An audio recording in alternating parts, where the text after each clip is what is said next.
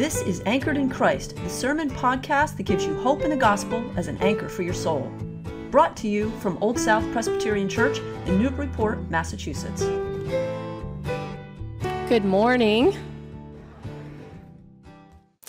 Our second reading this morning comes from Psalm 1, verses 1 through 6. You can follow along with me in your Pew Bible. Blessed is the man who walks not in the counsel of the wicked, nor stands in the way of sinners, nor sits in the seat of scoffers.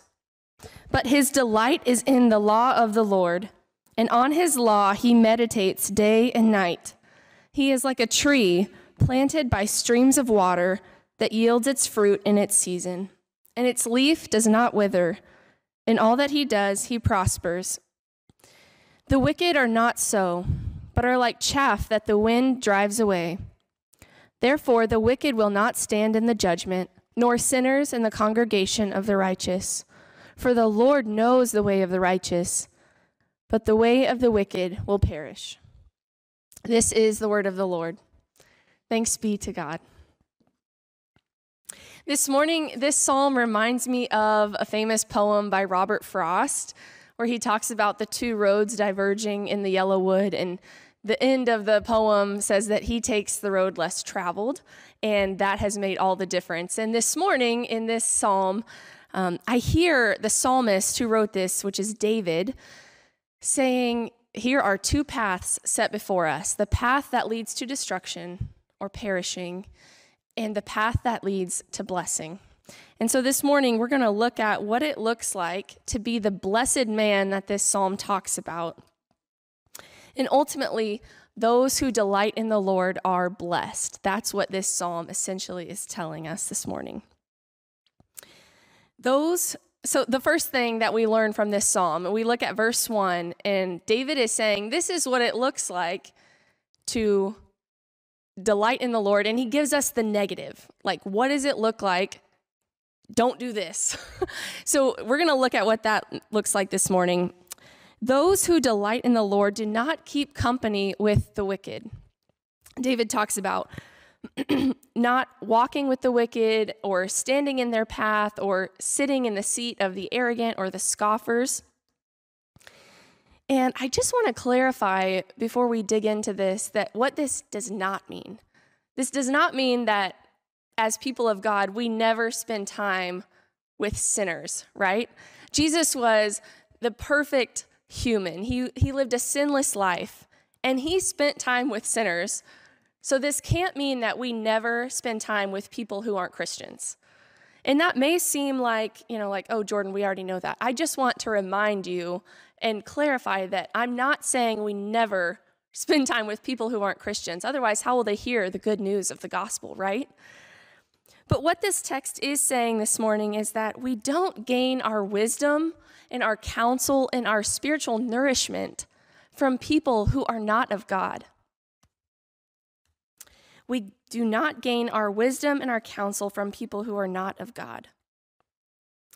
But rather, as people who have committed ourselves to the Lord, we gain our wisdom from the word of the Lord, from God Himself. And this wisdom from the Lord can be revealed to us in a number of ways, as I'm sure you know, through prayer, through um, time with other believers, and encouragement and sharing different stories, and especially through Christian fellowship and accountability. But the thing is, is that when we spend time with people and allow their wisdom and their counsel and their influence to impact us, we are shaped by that. there is the story of this rabbi in the first century whose name I'm going to try to pronounce is uh, Rabbi Akiva. I hope that's right. And he talks about this, this waterfall. It's a slow waterfall, it's not like one with hundreds of gallons going over it every second. Um, and this, and this slow waterfall dripped on this rock over thousands of years, and this slow drip, drip, drip of this rock eventually it, it hollowed it out. It hollowed out a place in the rock. And if you think about how many gallons of water has probably dripped on that rock over thousands of years, if it all happened all at once, let's say it was 300 million gallons, it wouldn't affect the rock. But because it was this slow and steady drip, the rock was hollowed out. And I think of this in our lives of how we're influenced and shaped by other people. The more we spend time with them in terms of gaining nourishment from them and seeking their counsel and seeking our fulfillment from them and their ways, we're going to be impacted, whether we realize it or not. And so this morning, we have a choice whether we want to be impacted by the, the, the uh, wisdom of this world or if we want to be impacted and hollowed out by the living water of Jesus Christ. And so, David tells us what not to do at first. First, we don't stand in the way of the wicked. We don't walk and we don't behave like them. We don't think like them, but rather, as people who delight in the Lord, we spend time with Him. We spend time with the Lord.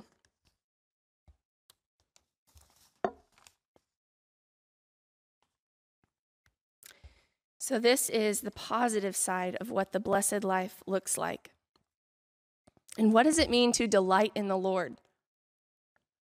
Delighting in the Lord looks like looking forward to reading His Word, looking forward to spending time with Him in prayer. And I'm not going to sit up here, sit, I'm not going to stand up here and lie to you and say that every time we go to the Word or go to prayer, it's easy and enjoyable because often it's a spiritual discipline, right? However, the more time we spend in the presence of God, the more we find ourselves delighting in Him. And so this morning, we're looking at what it looks like to delight in the Lord. And I want to give you some practical ways that we can do this because reminders never hurt, right? so if you already know this stuff, just put it in your pocket, take it, whatever. If this is new for you and you have follow up questions, I would love to talk about it. But one of my favorite ways to delight in the Lord is called Lectio Divina. And it's a particular way of reading the scriptures and it, it's, it's a way to slow down when you're reading and to interact with God in a new way. And so the first thing you do is you prepare. You sit down, and if you want to, you can light a candle or something just to bring the, the, the environment you're in into a calmer place. And like this one. And you can read through a, a passage of scripture. Let's say Psalm 1. You would read through it slowly, and you would see what jumps out to you what jumps out to you about that passage? And then you would communicate with the Lord through prayer in a loving and gentle way, just talking to Him about what this passage might mean. And, and this way of delighting in the word of the Lord is different than just studying the word of the Lord, which is a great thing to do as well. So then, after you read through it the first time and you see what jumps out to you, you focus on that chunk or that um, portion of the passage and you meditate on it again by reading it again slowly. And again, you have a conversation with the Lord. And at the end of it, you're seeing what the living word of God, this is the living word of God, what he's saying to you that day, what he's saying to you in that moment. And once you have that communication with the Lord, you just sit with it for five, ten minutes. You're not, um, you're not doing anything other than sitting, thinking, and letting the word of the Lord soak into you. That's just one tool that I use to delight in the word of the Lord. Of course, there are other things like prayer and sharing God stories with one another. The thing about sharing uh, an encouraging story of what God has done in your life with somebody else is that it's going to encourage them and it's going to remind you of God's faithfulness and goodness. And the same is true when they share their story with you of what God has done in their life. Those who delight in the Lord spend time with Him. And as we spend time with the Lord, our roots grow down deeper into Him. One of my favorite passages is John 15, where Jesus talks about Him being the vine and as we abide in him, we are able to produce fruits of righteousness. And the more time we spend with the Lord, the more our roots grow down into Him. And David, the psalmist, describes this type of person who delights in the Lord as one like a tree planted by water. So, as Tim mentioned, I just graduated from Gordon Conwell. And when you drive onto the Gordon Conwell campus, it is absolutely beautiful. I'm sure a number of you have been there. And right when you drive in on the right side of the road, there's a tiny pond, usually filled with lily pads and geese and sometimes swan. And it's really beautiful. But right next to this pond is a huge weeping willow tree. And it's one of my favorite views on campus because the light hits it, the light's hitting the water, and it's just gorgeous. But as I was learning more about trees, I realized that weeping willow trees take 10 gallons of water for every one inch of diameter. That's a lot of water. And what surprised me even more is that on hot summer days, weeping willow trees need 100 gallons of water a day. That is a lot of water. And David is in this psalm describing us as a tree like that, a tree planted near the water. And Jesus says in John 4 that he is the living water. And so when we are planted near him, we are satisfied. We are no longer thirsting and spiritually hungering, but we are satisfied. And when we're next to that water, which is Jesus in this analogy, our roots are able to grow down into this rich soil, and we become this steady, tall, beautiful tree, beautiful people, beautiful souls producing fruits of righteousness, which is the blessed life of delighting in the Lord. And I want to be clear that Producing fruits of righteousness does not come through striving and trying to do better and trying to do good works, although these are great things. But that weeping willow on Gordon Conwell campus doesn't try to grow taller and it doesn't try to bloom in the spring. It just does it because it's just resting near the water. And the same is true of us. We are able to produce righteousness, fruits of the Spirit, love, joy, peace, patience, kindness, goodness, faithfulness, gentleness, self control when we are near the person of Jesus Christ. We are like the tree planted by water. And when we abide in our Lord and Savior, we are able to abound in fruitfulness and in righteousness. And as we move down in the text into verse 4, David says, Not so the wicked. And this is where that second path choice for us comes in. And it's uh, honestly, I, I never like talking about the, the downside of what it looks like to not be in the person of Jesus Christ and not to be of Him. But there is a positive to this that those who delight in the Lord and choose this path remain steadfast. And the wicked sinners, they go down this path of destruction, which leads to perishing. For those of us in Christ, living near the water, that big tree, we are steadfast through the storms of life. I don't know how many of you know this. I am just learning all of this tree stuff as of late. Um, but the roots of trees often go below the surface of the earth three to six times deeper than the tallest point of the tree on the above ground. So if a tree is, you know, 30 feet tall, its roots could be 90 to 180 feet deep. That was quick math, by the way. Um, and I'm sure that, you know, various trees, I'm sure it, it varies. But um, that really shocked me that roots can go down that deep. And it just brings out so much more for me in this passage when I hear about the tree planted by streams of water. That when the, the storms of life come and the wind blows, the tree remains steadfast because it has good nutrition and its roots are deep. But David also talks about the wicked. So he describes the person who delights in the Lord as this strong tree. But on the flip side, he describes the person who is not of the Lord like chaff. And I'm I'm revealing a lot here today, but I am from Kansas. And one of the things that is happening right now is harvest. And I'm sure some of you have been around farmers and fields and all of that, but this was my whole life. And around this time, particularly, particularly during harvest, my allergies flare up really badly. And I'm thankful to be in a place like this during the month of July because right now, my family back home is going through the wheat fields.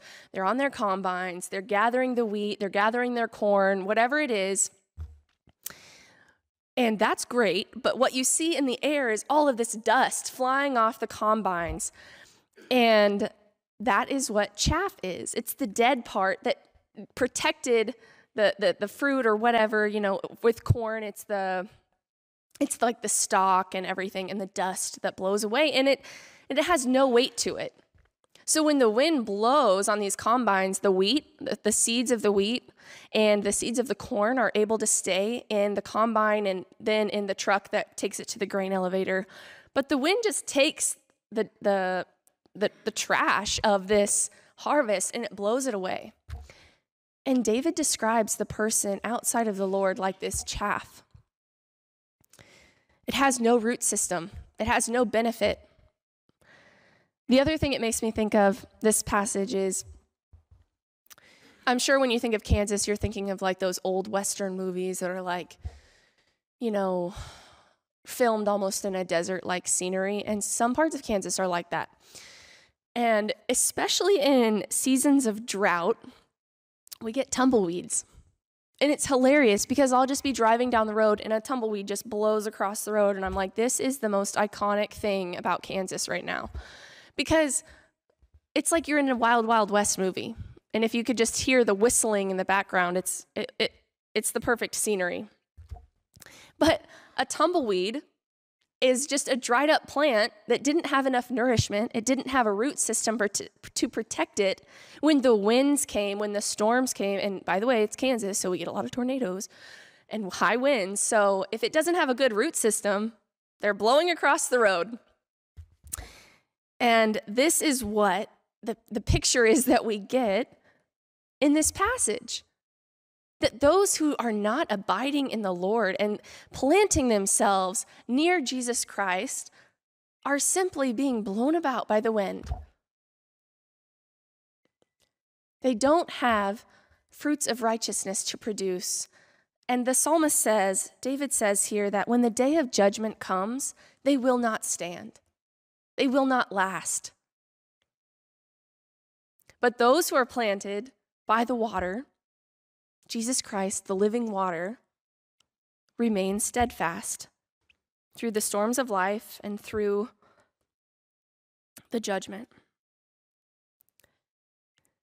And some of us are saying, well, that's that's great, Jordin. I, I want to be that person planted by the tree or planted by the water, but I don't see myself producing fruit. I don't see myself producing righteousness. And so I'm confused which path I'm on. And I'm here to tell you that if you are in Jesus Christ, you are secure and you are steadfast. And this passage doesn't say that this tree produces fruit in and out of season. It says it produces fruit in season, but its leaf never, never withers. The, the weeping willow, I, I'm not going to lie to you, I have no idea if it produces any type of fruit or I don't know. But I do know that when spring and summertime come along, the tree is absolutely beautiful with all of its leaves and uh, whatever it is that is it's producing on the outside. It is so beautiful. But in the wintertime, there is no fruit or whatever you want to call it being produced on that tree, but it doesn't die. It doesn't it doesn't fall over in the wind. It's steadfast and it remains steady. And the same is true of us. While we may not be making as much progress as we're hoping to in this area of our life or this um, part of our character, it doesn't mean that we are not planted by the water. And, and to demonstrate what I'm, I'm trying to get across is that sometimes it takes time to see the fruit of our um, the fruit of our righteousness. And so I want to share this little illustration. On a recent visit to two California vineyards, author Margaret Feinberg discovered that vintners must adopt a long term approach to their work. According to Feinberg, the first year a vintner plants uh, shoots of vines rather than seeds uh, is because the vines are stronger. And at the end of the first growing season, he cuts them back, and a second year passes, and he cuts them back again.